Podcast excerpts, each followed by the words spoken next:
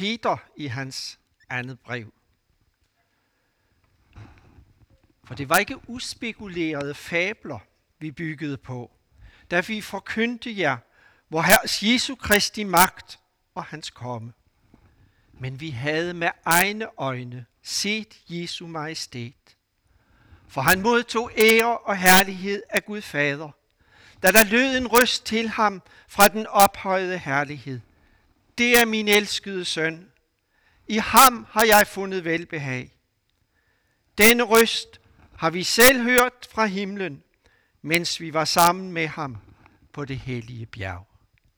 Amen. Og kære Herre Jesus Kristus, vi beder om, at du i din nåde vil give os og få et glimt af din storhed og herlighed. Amen. Der er noget ganske særligt ved det at være øjenvidne. Man har selv været til stede. Man har hørt, hvad der blev sagt. Man har set, hvad der skete. Og man har fornemmet hele stemningen. Sådan var det for Lillian Kretz, da hun som reporter var til stede på pladsen uden for Capitol Hill i Washington D.C., da det skammelige angreb på den amerikanske kongres fandt sted den 6. januar. I dagene derefter, der tonede Lillian Kretz frem på skærmen den ene gang efter den anden. Jo, for hun havde været øjenvidne til det, der skete. Ja, hun havde været så tæt på, at hun selv var blevet truet af de fremstormende aktivister. Det var helt specielt for os andre at lytte til en, der havde været så tæt på begivenhederne. Og sådan er det faktisk også, når det gælder de nytestamentlige forfattere. De har været ganske tæt på begivenhederne, de fortæller om. Enten ligefrem selv været øjenvidner, eller været i nær kontakt med dem, der havde været til stede. Evangelisten Matthæus, hvis beretning vi har læst i dag, han var efter alt at dømme en af Jesu disciple. Så han har haft direkte adgang til at få fortalt om det, som skete, da Jesus blev forklaret deroppe på bjerget. Og det, selvom Peter, Jakob og Johannes sikkert har adlydt Jesu befaling til dem om at ikke fortælle til andre om det syn, de havde haft før, efter Jesu opstandelse. Men efter opstandelsen, så kan der ikke herske tvivl om, at de tre disciple har været ivrigt optaget af at fortælle til de andre, hvad de har været så privilegerede at få lov til at være vidne til. Tænk, vi så Jesus i et strålende lys med skinnende hvide klæder. Og ved I hvad? Moses og Elias kom også til stede og talte med Jesus. Tænk engang, vi så Jesus sammen med Moses og Elias på bjerget. Hvor må det altså have været svært for dem at skulle tie så længe med det. Men nu fik de virkelig tungen på glæd.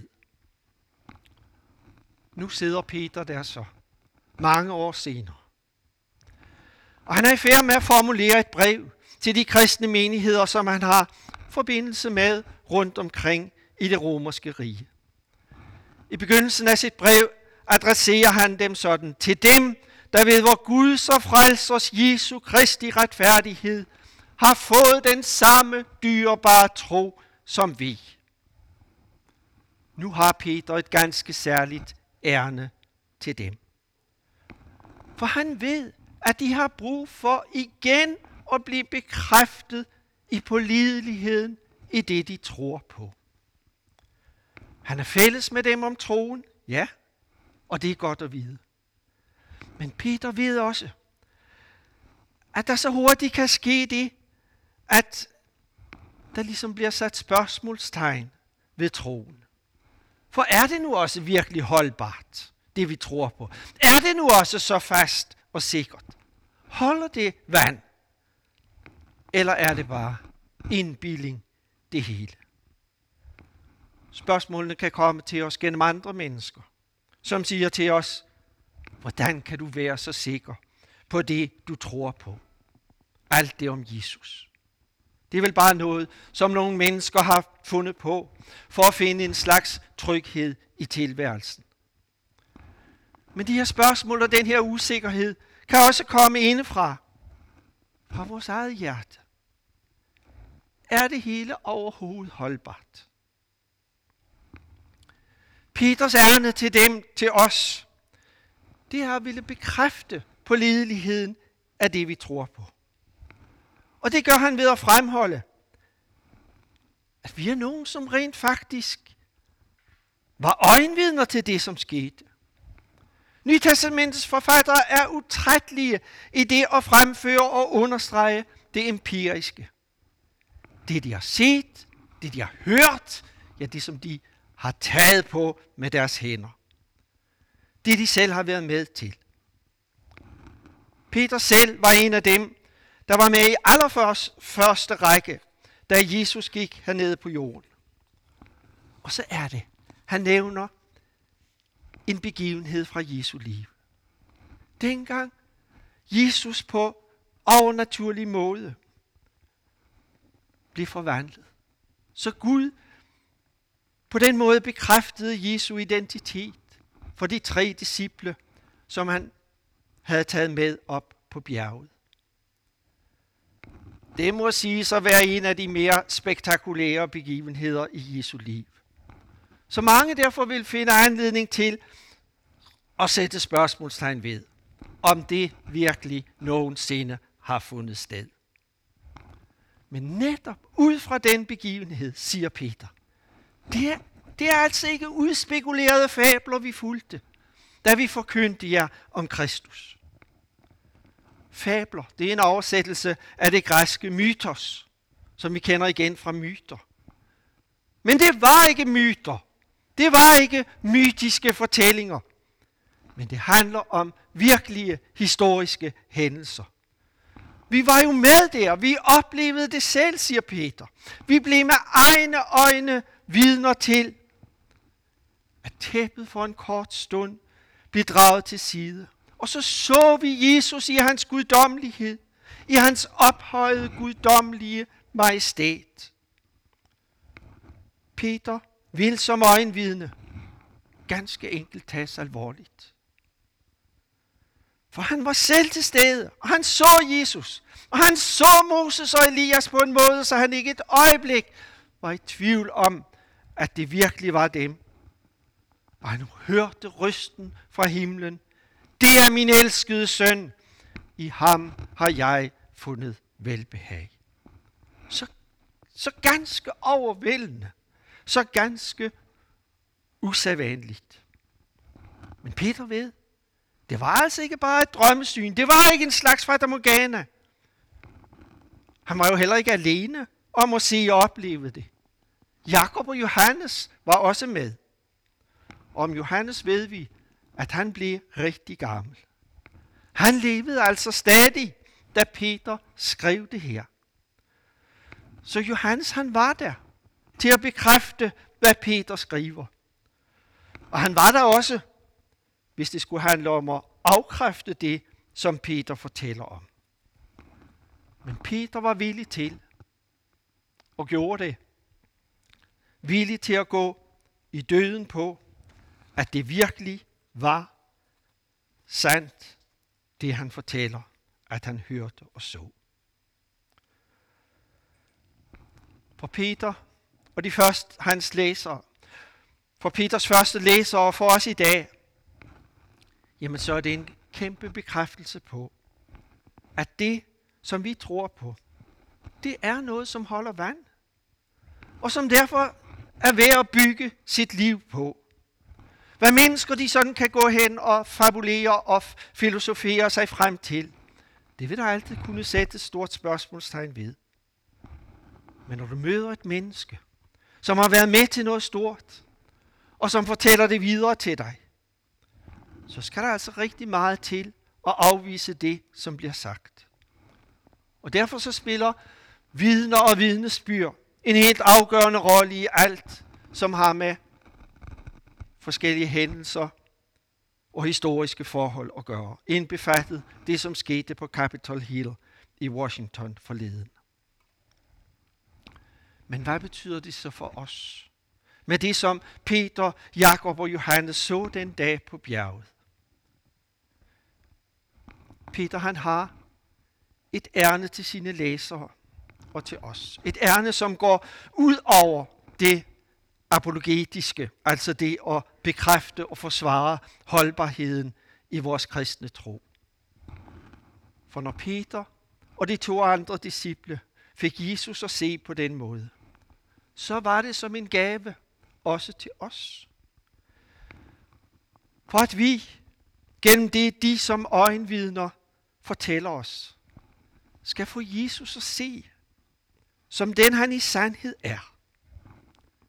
I hans storhed og herlighed. Universets herre og konge. I Matthæusevangeliet, kapitel 17, hvor vi finder beretningen om forklarelsen på bjerget, der står vi ved et af de helt store vendepunkter i Matthæus' fremstilling af Jesu liv. For Jesus er begyndt at tale om, at nu skal han snart gå op til Jerusalem, og at der skal han lide meget ondt, og han skal blive slået ihjel og opstå. Men først skal han fornedres på det grusomste. Snart så skulle disse disciple se Jesus blive taget til fange af onde mennesker. De skulle se ham i den grad ydmyget, at han til sidst hænger tilsyneladende ganske afmægtig på et kors, mens mennesker de dænger ham til med ukvemsord. Hvor andre har han frelst, sig selv kan han ikke frelse.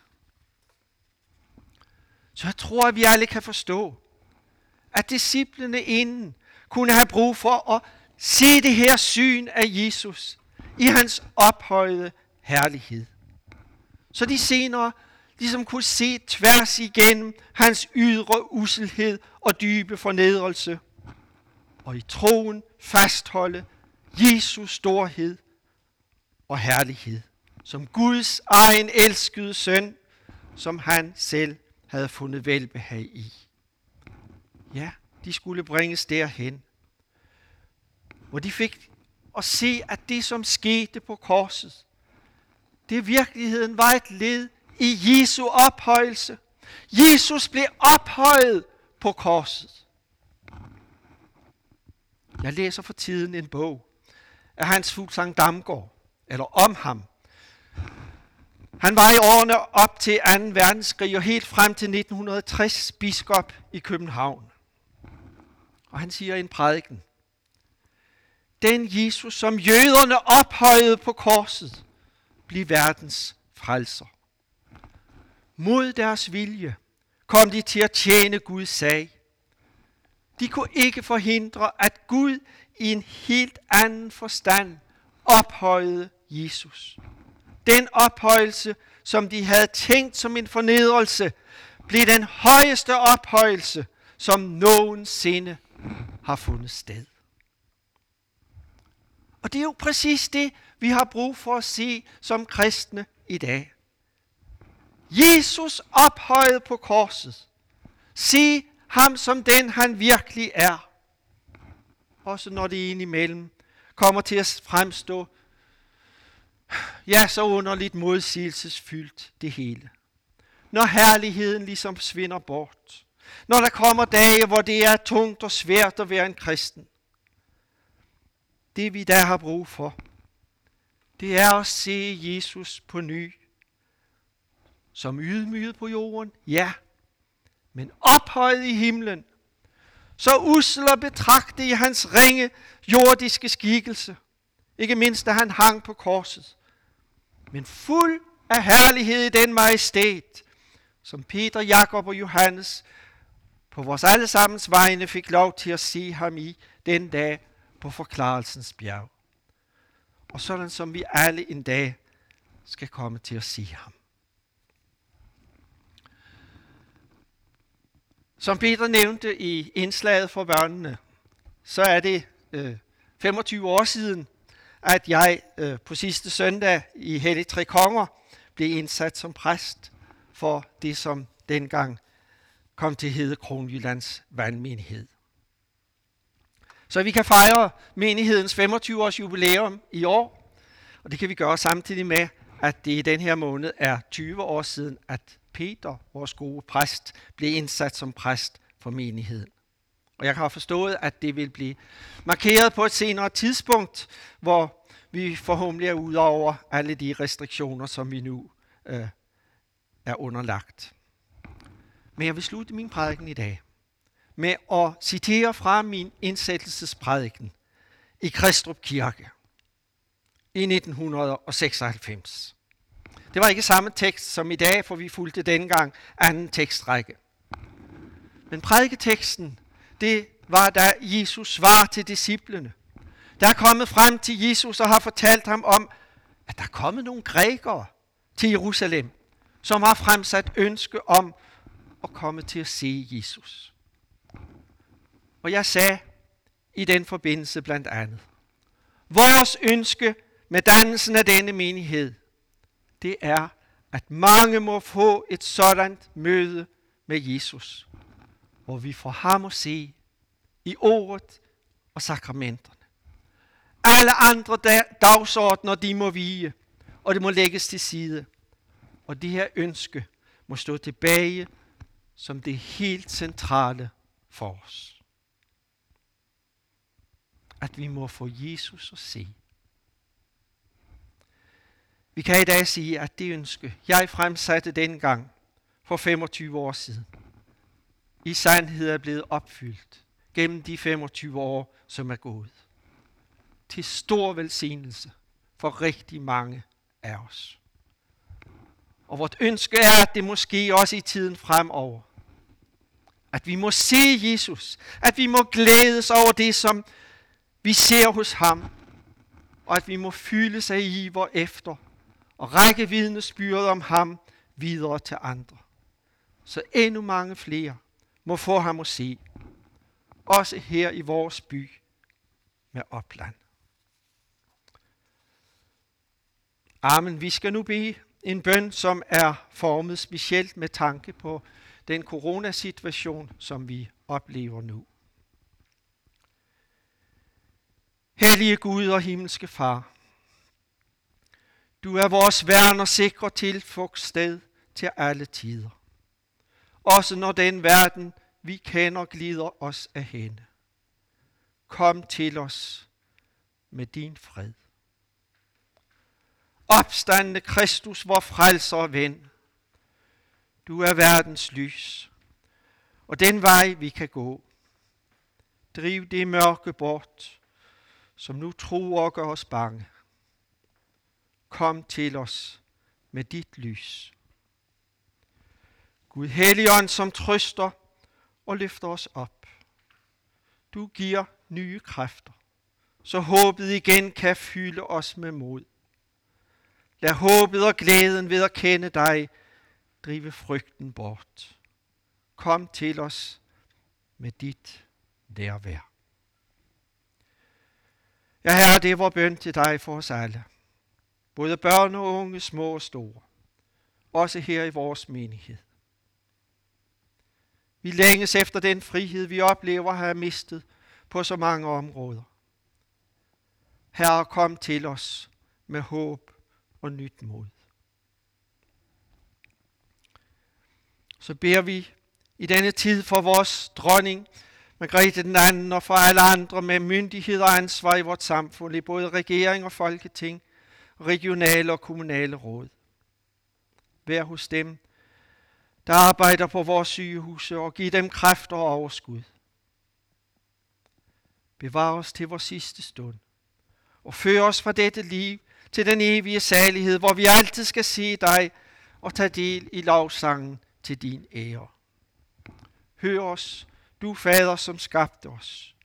Du Frelser, som forløste os. Du gode Helligånd, som trøster os i livet og i døden. Amen.